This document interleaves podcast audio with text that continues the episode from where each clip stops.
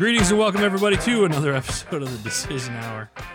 I am your host, Adam Bird, and I'm going to bless you with a very special gentleman, somebody who I'm honored to call brother.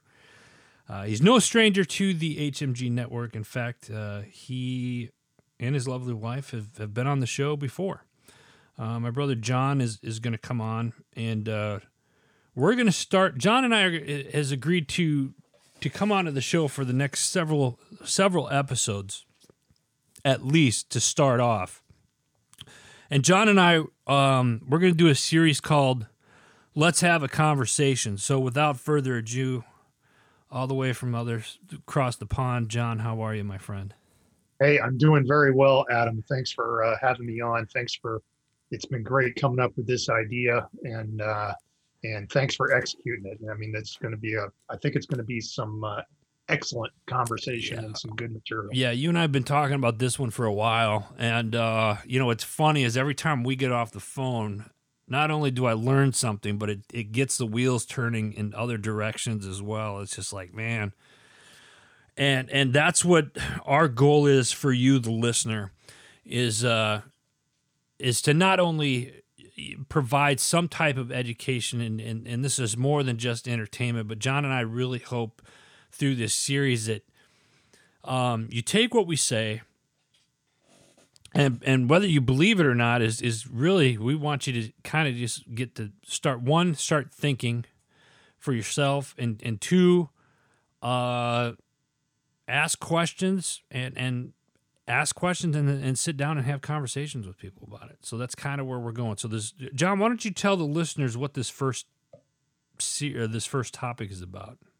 Yeah, well, we wanted to, Adam and I wanted to kind of start broad, and we decided that we wanted to begin with founding principles for our country. Okay. And we wanted to explore them. So, like, what the country was founded on, just to be clear, yes? Right, okay. Yeah, what were those ideas? Okay. And you know what? There's a lot more, you know, a lot of people might rattle off a few things, but there's a lot more to it than you might think. And this isn't meant to be a civics class. It's meant to be a conversation. Yeah. And I think we'll probably jump down quite a few rabbit holes along the way, just like we did in our conversation the other day. But ultimately, we want to present some info to folks. We want to have conversation and kind of wrestle with these ideas a bit and see where we are today in our country, and what can we do to change things back to our founding principles. I've heard them also called first principles. Yep. As well. And I believe that these values that were of a bias of at that time frame of what was also called the American experiment. Yep. Right? Yep. Well, and it was an experiment, so we can kind of start with that. And first of all, I just want to disclaim, I was a history major in college, but I spent the rest of my life in the Marine Corps. So I'm not. So there's absolutely no credit here at all. No, I'm just kidding. I'm not sitting here claiming to be some sort of a constitutional scholar or something like this. That's why we're calling this "Let's Have a Conversation." And that's, you know, people having a conversation about these kinds of things is one of the things that we want to get people motivated to do. Right. But yes, it was an experiment. Yeah. And the founders, after the country was founded, after the Constitution was ratified, and we had a lot of things going on over a pretty decent period of time. So, you know, 1776, we did the Declaration. We ended up, winning the war against England, and then we finally ratified the Constitution, 1789. I believe that's correct. Correct me if I'm wrong, but 1789. So, a decent amount of time passed, and So we finally get this country established. Well, then we've got the Articles of Confederation, which didn't work out too well. And, you know, so that's why we had to come up with the Constitution. So there was a lot of changes going on. And then pretty quick, we had the War of 1812, where Britain invaded, you know, invaded us again. We were at war with Britain again. So there, you know, it's not like our founders just magically said, hey, I got a good idea. Let's make a country. Bam. And it all fell into place. It was a long process. And they viewed it as an experiment. Let's see if we can make this work, because what we have is very unusual, not just in today's world, but in the history of mankind. It's extremely unusual. Yeah. Nobody's been able to pull it off for as long as we have. Right. And I've in preparation to this particular episode, it was I was reading something online and let me see here where. Those of you that are listening to this, if you're listening to it, means you're already online. Open up another browser. Go to whatwouldthefoundersthink.com. And this is in no affiliation to the individual that wrote this article. I'm not promoting this person by any means. I'm simply using it as a reference for this conversation today. But there were five principles of the government that were firmly held by all 55 delegates to the Constitutional Convention, and these principles directed the design of the Constitution of the United States, of what we know as of today. And you know, in this article, it seemed like a lot of the founders were influenced by a gentleman by the name of John Locke. Absolutely. John Locke. Locke, excuse me, John Locke. Right. I believe that is the correct pronunciation. It's John Locke. Okay. Yes. So the first and foremost, and when I go to the principles, I think of the principles, John, as the government worked for the people, not the people working for the government. And this particular article here says the number one, rights come from God, not the government. Very much so. So yeah, one of the founding principles that's in the Declaration of Independence is that people are governed at the consent of the people, by the consent of the government. Right. The government is there at the consent of the people, and that is one of the unalienable, self-evident truths that they called out, along with the concept of equality and the rule of law. Yeah. And those are pretty broad. I mean, books and volumes have been written on each one of those. Wow. But you talk about law, it's funny because there are well over 1 million laws on the federal books today. Yeah. And if somebody created a analytics program that ran, you know, bots and stuff through all their laws and compared it to the original 10 laws of man. I'm talking about the 10 Commandments, and it's simple, and it goes: if you follow the 10 Commandments, you will not break any of the 1 million plus laws that are on the books today. And those of you that are listening, I want you to think about that right now. Yep. Now, whether you're a Christian or not, if you're not, that's fine. No, I don't judge. This is probably geared more towards Christ followers and whatnot, but if you believe in the 10 Commandments and you follow the 10 Commandments, you will not break a single law that man has written throughout time. So it's interesting that you bring that perspective up. So the founding document, which is the Declaration of Independence, they declared independence from England, and they and that founded their country. Of course, we had to fight a war still, or that founded our country. We still had to fight a war for it. But there is a constant 4 or 5 times the concept of God is referred to in the Declaration. Now, before anybody gets you know, too worked up, you know, right. about anything. It's deriving the document and the self-evident truths, deriving their authority from God. So some folks out there might remember studying the divine right of kings back in school. European history, you would have heard a lot about it. Even monarchs, even despots were appealing to, were getting authority from God.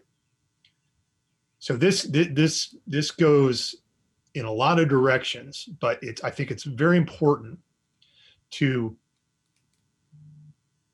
think about, we in the Declaration refer to self-evident truths. Mm-hmm. We refer to God in several different ways. The unalienable rights are endowed by our Creator. He's referred to as a judge, mm-hmm. I think like the great judge of mm-hmm. the world or something in there. And then at the end, I think the last reference to him is as divine providence.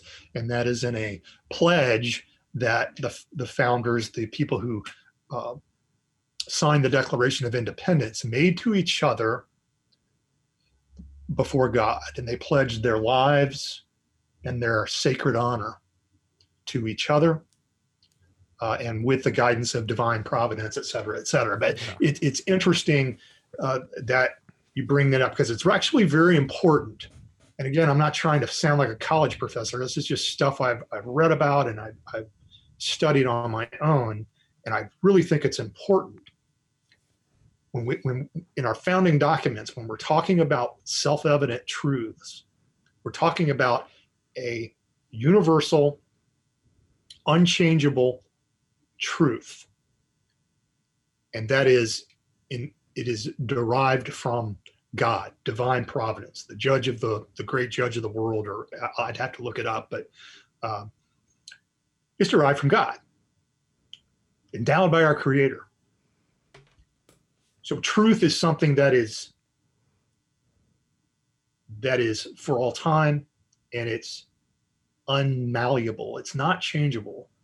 The truth is the truth. And so I think it's really important to note that, because I've noted in the past 20 years or so that it seems that the truth is somehow... I think the truth keeps getting bended to fit other people's narrative, whatever or whomever is looking at it at that in any given time. Yeah. The fact of the matter is the Constitution is a contract that was delegated by the people that gave the government limited power. Right. In short, it's the government works for the people, not the other way around. And absolutely. The last, I don't know, I'd say 30 years, you know, at least as long as I've been alive, that there, and I would say really the last 25 years is where it's really started to try to flip the narrative, where the government's really trying to take in a lot more control over it. And again, I've only been on this earth for 43 years, so I'm just going off of what I can remember as a kid. When Reagan was the popular president, good president, and then you move forward after that, and you slowly start to see things not equaling. Yeah, it's like the government slowly taking part, like. You know, I hate to use it, but all of last year you used the pandemic, and I'm going to say this it's like we're being trained for something, and this. I'm not trying to sound like conspiracy theory, but like, hey, if we make people wear this and we just mandate this and make it happen, then eventually they'll just get used to it and they won't complain about it anymore. Well, so think about this, depending on what state you were in. And that's just an example. I'm using that as an example because that's the most recent thing I can think of. Right. And so I'll come back to that. Okay. But I think it's important to note that one of the principles of our government, the structure of our government, is a federalist government. That means that we split power between the federal government, the national government, and the states. And then the states delegate further down to other local governments. Things at the time were very local. You know, if you lived in Georgia and if something was happening in New York, that was a long way away. Right. Washington, depending on what time frame, but let's just say Washington, that was a long way away from a lot of folks. And so things were local. Things were conceived as local. Patrick Henry, in particular in Virginia, and most of the anti-federalists were, by definition, local. They wanted to keep power as close to home as they could. And the reason why that we seem to have lost touch with is they had just fought a war. And so they were very careful when they wrote the Constitution, when they wrote the Bill of Rights. In fact, the Bill of Rights came from objections and folks who were not willing to ratify it. They insisted on the Bill of Rights, and so the Federalists actually made a political move and came up with the Bill of Rights in order to steal the anti-Federalist thunder. But that's a political move. So partisanship is not new, but it was. They expected tyranny to rise again. They had read history. They knew about the Roman Empire. They'd studied the classics. They had studied history. They were all fairly well-educated men, and most of them were brilliant. And they expected tyranny to raise its ugly head again. Right. So they put a lot of checks and balances. They put a lot of shock absorbers into the system to try to make it hard as possible for tyranny to arise. But local, and you and I talked about this the other day, right, things were much more local. And you're absolutely right. The coercive power of the federal government has grown beyond anything we might have imagined. Between governmental offices and budgets, it's about 50% of the economy now, and about 20 million state and federal workers. They're working in the administrative state, right, and they're unelected, and they can make things go fast or slow, or they can really affect things. Yeah, it's called job security. Well, that's true too. Yeah. We called it the Empire. When I was at Pax River, I was in acquisitions in Pax River or up at the Pentagon, we called it Empire Building. Somebody would get a pet project, the next thing you know. So one of the things that in this article, the third thing that they believed was limited representative republic. And I'm going to read a section out of this here. Is the founders believed in limited government in the form of representative republic. They distrusted a direct democracy because they equated it to mob rule. Yes. James Madison constantly preached against any system that allowed special interests to gain control of the government. He showed that throughout history, as you stated, minorities, whether it was based on race, wealth, religion, or even geography, they were treated differently, frowned upon, and whatnot. So the founders believed that to protect against government oppression, they must disperse power and give each branch of government a checks and balance, right? And that's what what our system is today. So, so there's several ways they did that. It's beautiful. And Madison believed That was his greatest fear. So Madison was a Federalist. Right. His greatest fear was the tyranny of the mob. The anti-Federalists, let's see, Jefferson, Patrick Henry, some of those guys, their greatest fear was a tyrannical federal government. So there was a balance they were trying to strike. Right. So what you're saying is they agreed on stuff back then. And where was I going with this?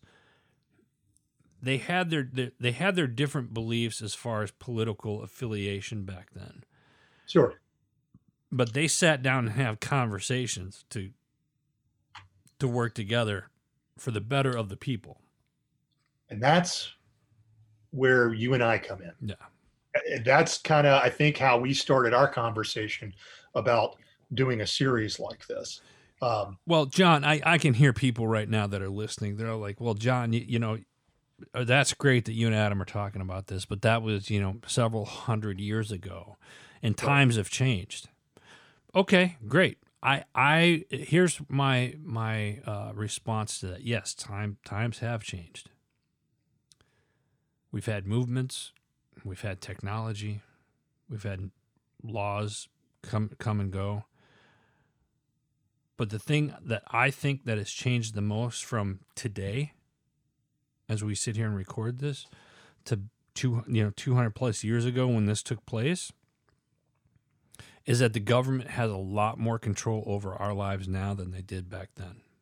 Without a doubt, the coercive power of the state is tremendous. So I can think back to when I was just about to turn 18, and the drinking age in the entire nation, to my knowledge, well, at least the states around most states, yeah, the drinking age was 18 years old. Right. And the federal government came out with a mandate, not exactly a law, a mandate that drinking ages be changed to 21. Right. And they tied federal highway funds to it. So all of a sudden, they're taking back millions of dollars in federal highway funds. All of a sudden, states get in line. Next thing you know, the age is 21. It's so that's kind of the "you scratch my back, I scratch yours" kind of a thing. So it's basically meaning. And let me explain what I mean by that. So the federal, if the state asks for something, then the federal government be like, "Great, we'll give you that, but you're going to give us this," and it's almost a. It seems like nowadays that the federal government just has everything, and they use everything as a bargaining tool. I honestly feel like, yeah, that the federal government does not have our best interest in the majority of things. And I say that as, you know, we're military veterans. We both have children that are getting ready to go into the military. Some that you have one that's in the military currently. Yep. Do they have our best interests, or are they doing this to line their own pockets? Well, now that's a whole debate, right?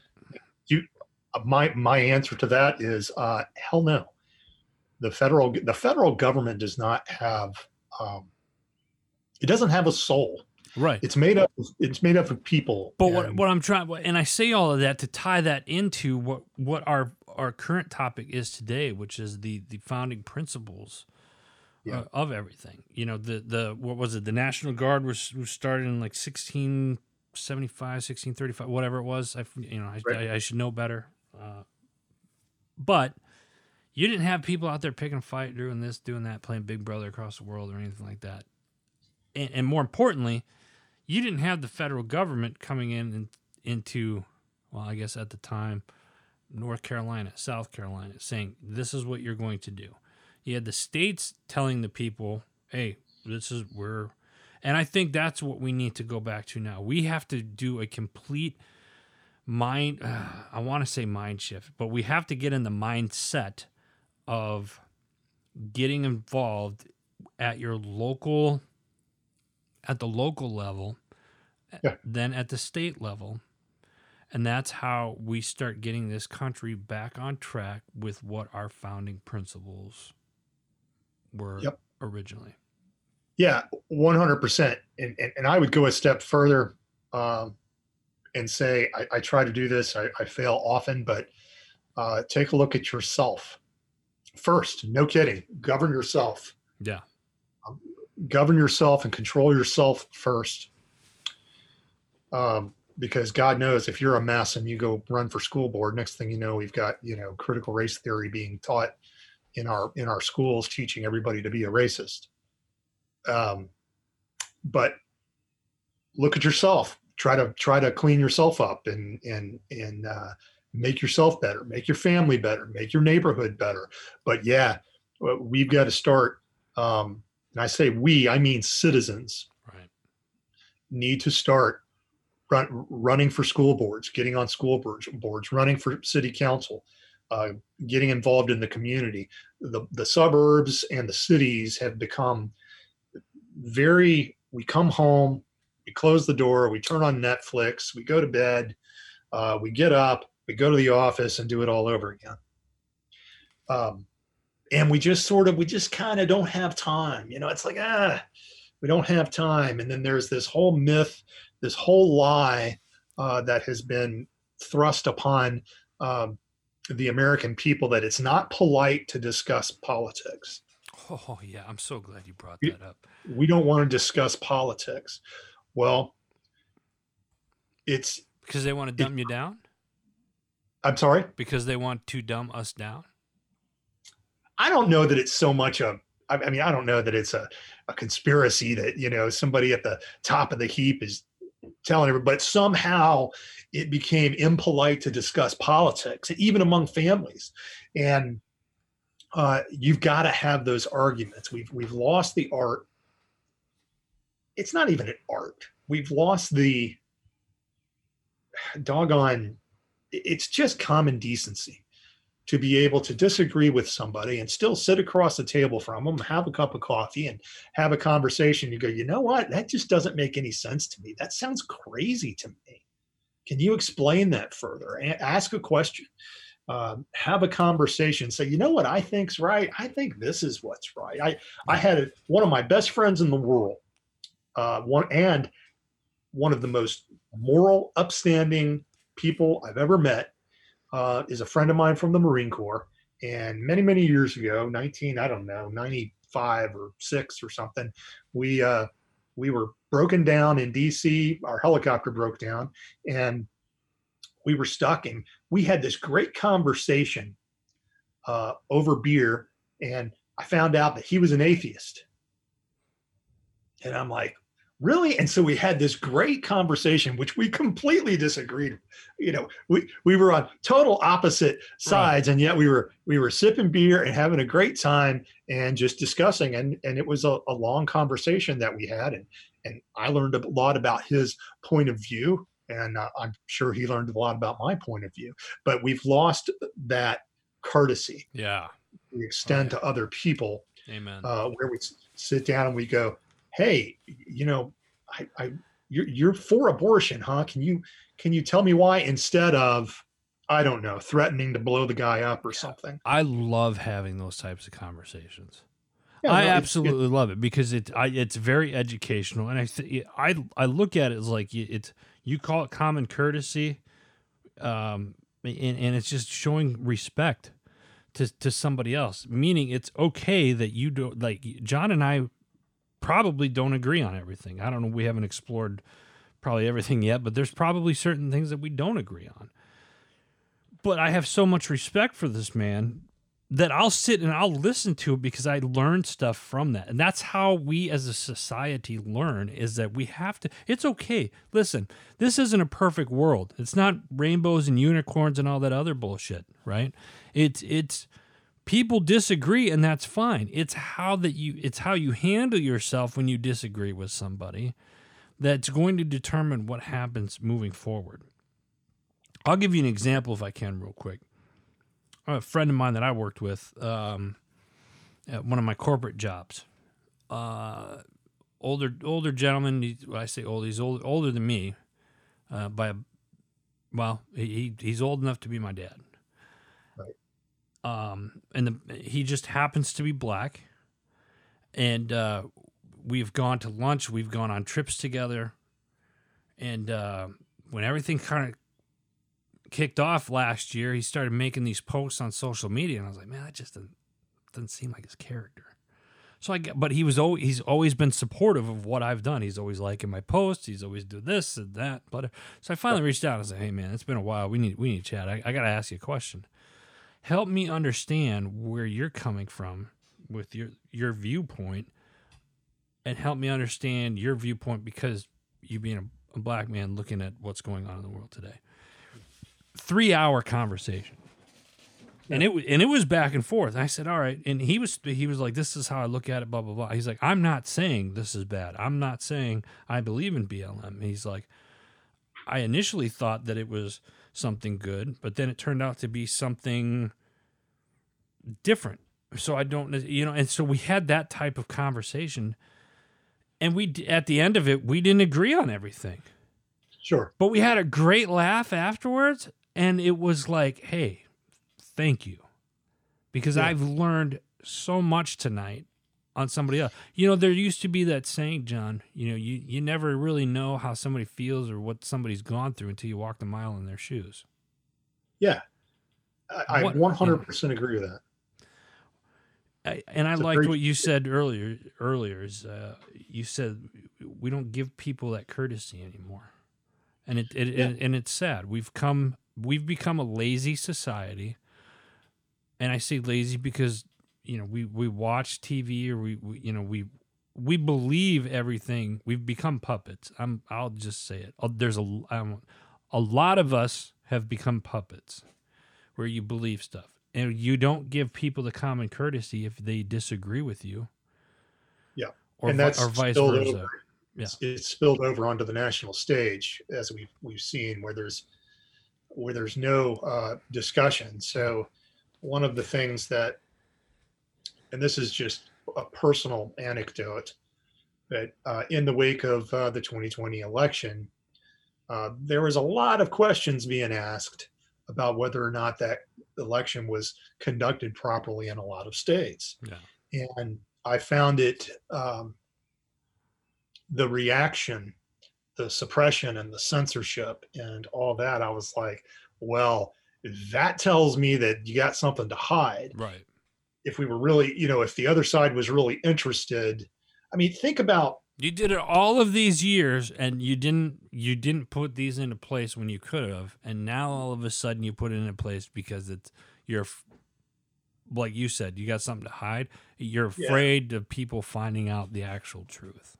Right. If you're an honest broker, and I think people should be, I don't know if we have any honest brokers in Washington or not. I hope there's a few, but there's damn too few. Yeah.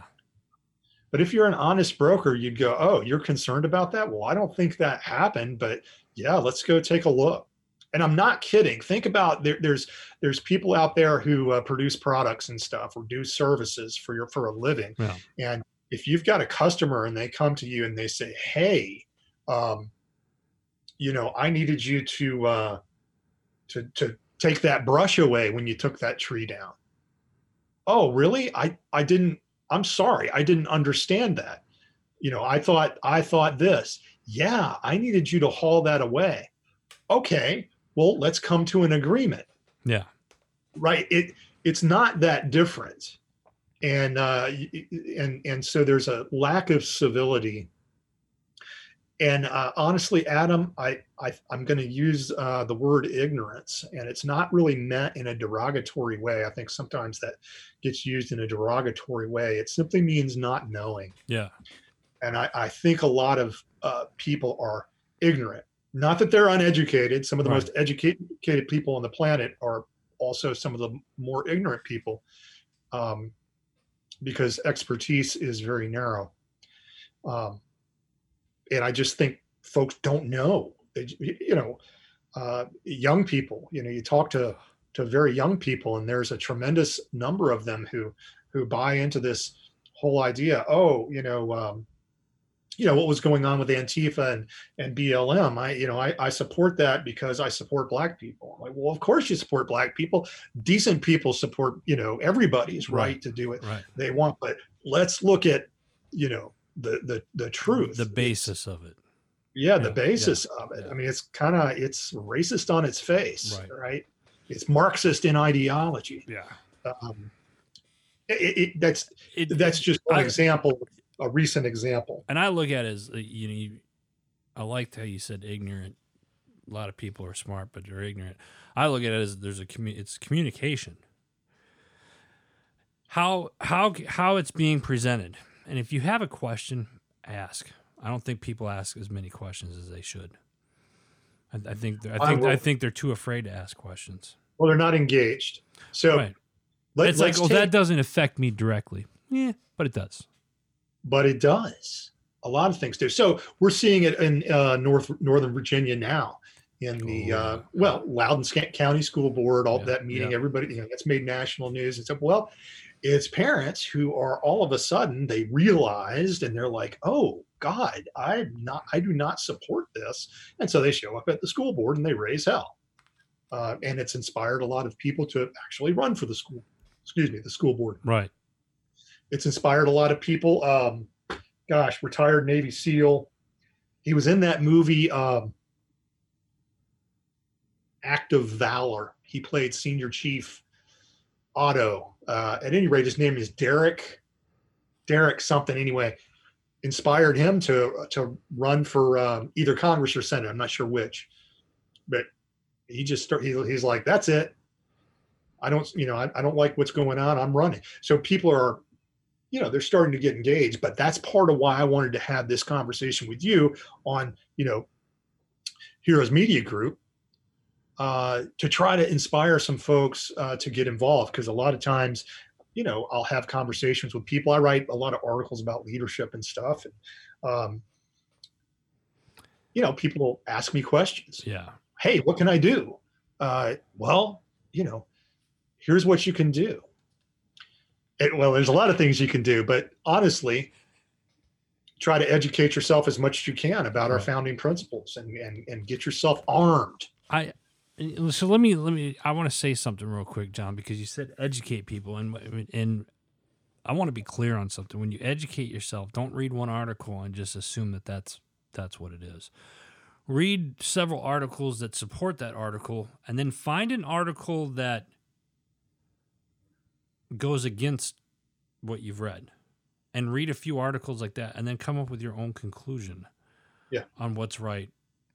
Well, I encourage people to go to primary sources as well. Right. Yeah, I was just going to say, go to primary sources, reliable sources, sources that don't suck. And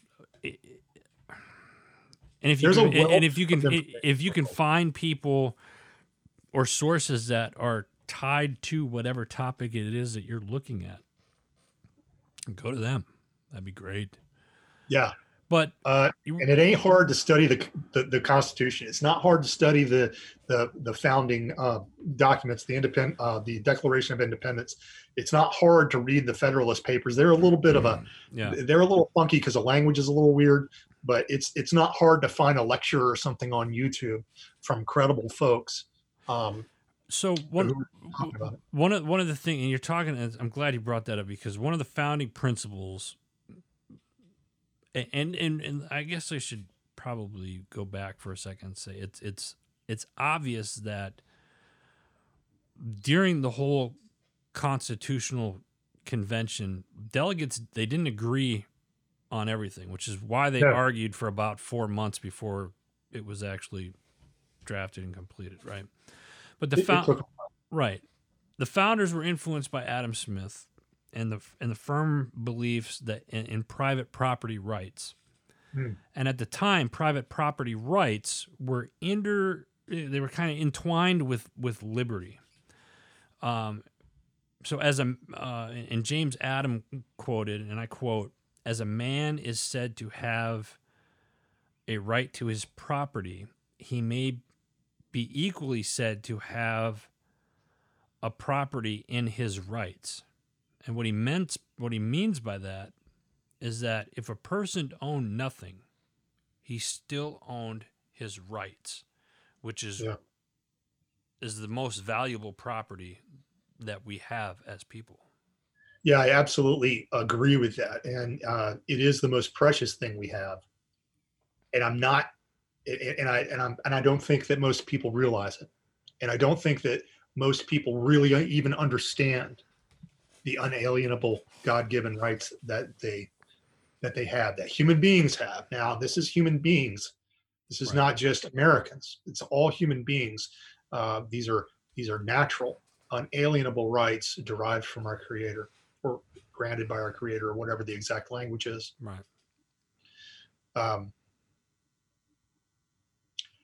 How do we get back to? Yeah. Or how do we get back to the founding principles? How do we get where we are now to start that shift? So first, and I think we've started a little bit. There's been a little bit of a shift lately, but how do we get back to where? Hey, listen, there's more of.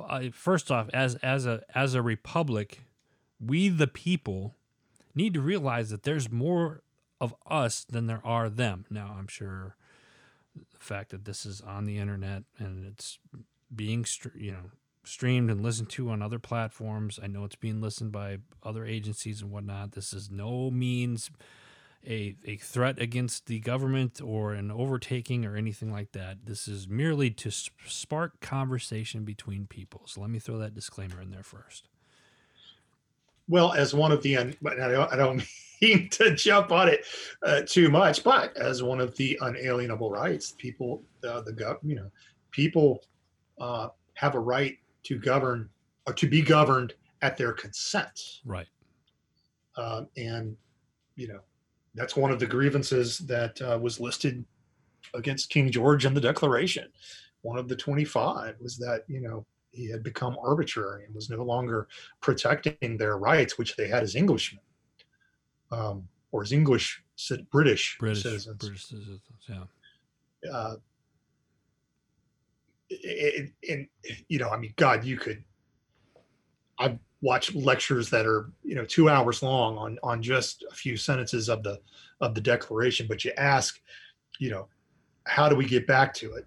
Honestly, I think it comes down to the individual, which is wherever this all starts, right? Because each individual human being is endowed by their Creator with unalienable rights. Among these are life. What is it? Life, liberty, and the pursuit of happiness. Mm-hmm. Happiness. Yep. I think I got that right. Let me see. Yeah. I just want to make sure. Yeah. Life, liberty, and the pursuit of happiness. And the pursuit of happiness not being in some hedonistic manner. Happiness meaning that a person has the freedom to pursue what they want in order to fulfill themselves and to better themselves and their family and their loved ones. Basically to do what they need to do. In order to try to make a living, in order to make their way in the world. But how do we get back to it? So I said, it starts with the individual. I honestly believe that people need to take an hour, just an hour, watch a couple of videos on YouTube about, because it's a great resource about the Constitution and some of the meanings behind it, about the Declaration and some of the meaning behind it. It doesn't take that long. You don't have to have a master's degree. This is not rocket science. Right. It's kind of rocket science what the guys did back then. It's amazing, the government that they put together, the blueprint that they laid out for us. But I think we just, educate yourself just so you know at least the slightest bit what you're talking about and understand. And then talk to someone else. Go on a podcast with Adam Bird, go to a PTA meeting, go to a school board meeting, go to a town council meeting. You don't have to run for office. Get involved. You got to get involved. Get involved in your community, and you should have a conversation. Have a conversation with a neighbor. Well, that's the other thing I want to touch on. John says, have a conversation. That means you can't be afraid to have a political conversation with your neighbor or your family member or a complete stranger, whomever. You can be Here's the funny thing about life. This is a great thing about life. You can disagree with somebody and still respect them. Oh. Absolutely. 100%. I mean, too much now I see conversation getting shut down where somebody just says, I don't like where this is going. I don't want to have this conversation anymore, and I'm leaving. That's how things never get resolved, folks. Well, and I had something like that happen not too terribly long ago. And, somebody, we were having a conversation about something, and it was political or at least peripherally political. And they said, well, we're just going to have to agree to disagree. And I'm like, you don't even understand what we're disagreeing about. We can't agree to disagree because you don't even know what we're disagreeing about. Yeah. And I guess that's all I'm asking folks is to at least understand what you're disagreeing about. And with that, you can take it into a public forum. I mean, it's irresponsible for us as citizens, as individuals who are endowed with certain unalienable rights by our Creator, in order to put a government into place, which happens to be the most powerful, most free, most liberal, in the classic sense, country that has ever been on the face of the planet. Right. Irresponsible to go to the voting booth, to go to the public square, without knowing at least a little bit and saying, look, I've thought about this. I thought about this deeply. And here's my opinion. I would like to share it with you. You got to kind of at least be trying. I'm so glad you said that, because I was thinking, listen, you can't complain if you're not getting involved. Well, and here's why I say that. If you're involved in trying to make a difference, that's one thing. If you're complaining and you're sitting on your butt in front of the TV and not doing anything in the community, not trying to make a difference, or then don't complain about it, because you haven't done anything to make it better. Or to make a change, whether better or worse, whatever, to make that change and into a direction in which you want to go. If you believe in that, then get involved. And here's the thing, and it could be as simple as just simply having a conversation.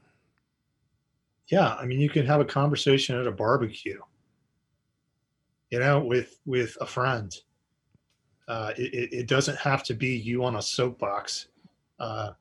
In the middle of the town square with people, all around you. Right. It doesn't have to be that. I think people have, again, back to our, the suburban life in particular, the city life in particular, where people are just, they're detached from those around them.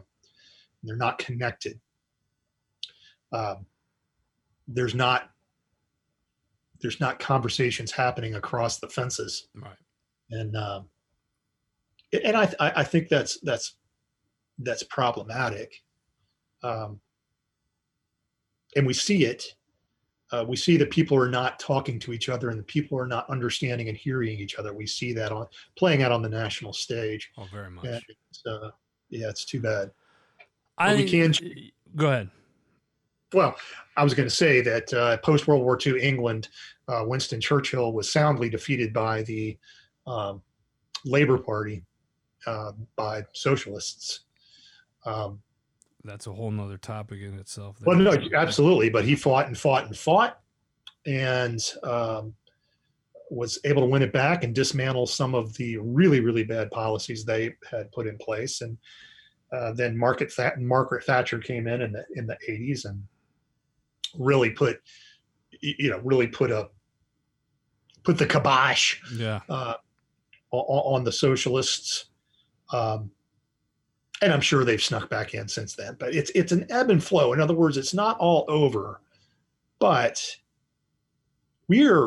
I believe that we are really close. And I don't say that to be dramatic. I say that because we see, well, let's just look at the COVID pandemic. Most of America was under house arrest. So we didn't have freedom of assembly.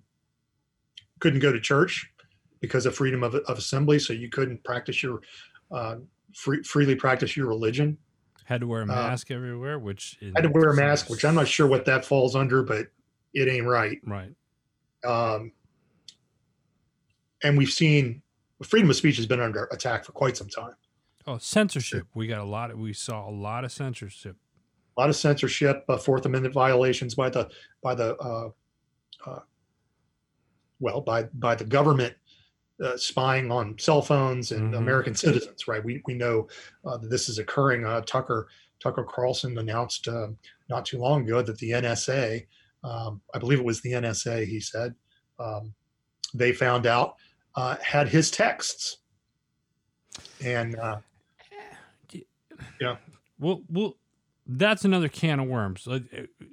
I'm writing that one down because I want to have a conversation on that part later. Yeah, but we couldn't travel. Right. We lost our right to the pursuit of happiness because we lost our right to property, in the sense that many Americans were not allowed to go to work anymore and lost businesses, lost home. And I think what John's really trying to say here, folks, is that everything that's happened, even just recently in the last 18 months, everything, none of it, all of it, goes against the founding principles. Absolutely. And more alarming, perhaps, than the fact that our governments, state, local, and federal governments did this to us. It went not even, you couldn't even say these rights went out the window in a whimper. Mm-hmm. It was overnight.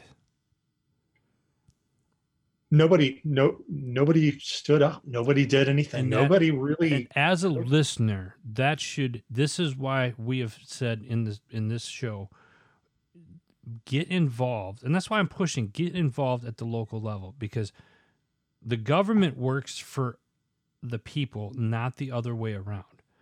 The states, I don't want to say the states have more control over the federal government, but the federal government should not encroach on the states unless there's the one or the half a dozen things that all the states agree to make a federal law or whatnot. Correct. Otherwise, the federal government should not be. I mean, they run the military, and they should focus on that. That's it. When it comes to the individual states, they're sovereign. Yeah. Federal governments should not be able to come in and say, "Hey, this state's doing this. This is what we're doing." It doesn't work that way. So these are the federal government has gotten around those powers those restrictions. By using the power of the purse. So originally they were supposed to be able to regulate interstate commerce, common defense, you know, basically put all these things in play to make money, to use as a bargaining chip for the republic and all the states individually. They had very few, the federal government had very few duties. It was allowed to do very little. And there was a third thing I can't remember, but now it's kind of like when you tell the drill instructor that hey, we got a new rule, we want to make boot camp softer, so you can only order the recruits to do 5 push-ups at a time. Okay, hard charger, we will make those 5 push-ups last 30 minutes, right? And it's going to be hell. Yeah. I hope you like planking. That's a great analogy.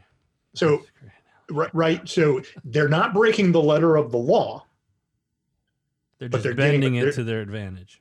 Yes, they're still getting around it. And highway funds, education funds are two fantastic examples of the coercive power of the federal governments over the states. Same thing with the universities. It's very easy. Let's just say that when the federal government says we're going to take your education funds, we're going to take your highway funds, states tend to say, "How high do you want me to jump?" Yeah. They cave. They give in. It's all about the money. Here's another thing. Follow the money. That's another conversation that John and I will have at another time. Absolutely. I told you. We know. Yeah. This is, and we. It was funny because prior to us starting this, I said I got a notebook here and I'm taking notes because I'm sure there's going to be other conversations that stem from this particular conversation, on top of the ones that we've already decided that we wanted to talk about last week when we spoke. So, John, Adam, I think one last point. I think honestly, every time we do one of these shows, I think it's always going to come back to what can I do to help, and it's going to be. You as an individual, brush yourself off, get off your couch, get out, talk to a neighbor, go to a school board meeting, run for office, do these things, get involved. And with that being said, that's all the time that we have, but I'm going to end it with this. The show was called The Decision Hour. We have started a series called Let's Have a Conversation, and today's topic was the founding principles. And none of this, everything that John and I have talked about today, none of it's going to change unless you make the decision to do something about it. Yeah. John, hey, we've done it. Yeah. We, the people, have done it. We messed it up. We got to fix it. Amen. Thanks, brother. Appreciate you. Absolutely. Folks, it's been a pleasure. Make sure that you check out Simper Savage. I got to give them a shout out since John's right here. That it's the best salad dressing marinades you will find on the planet. I can vouch for that because I have it at least 3 nights a week. So make sure you go check out Simper Savage, get their marinades. Check out Heroes Media Group, our parent network. Go check out all the great shows over there. Until next time, you've been listening to The Decision Hour.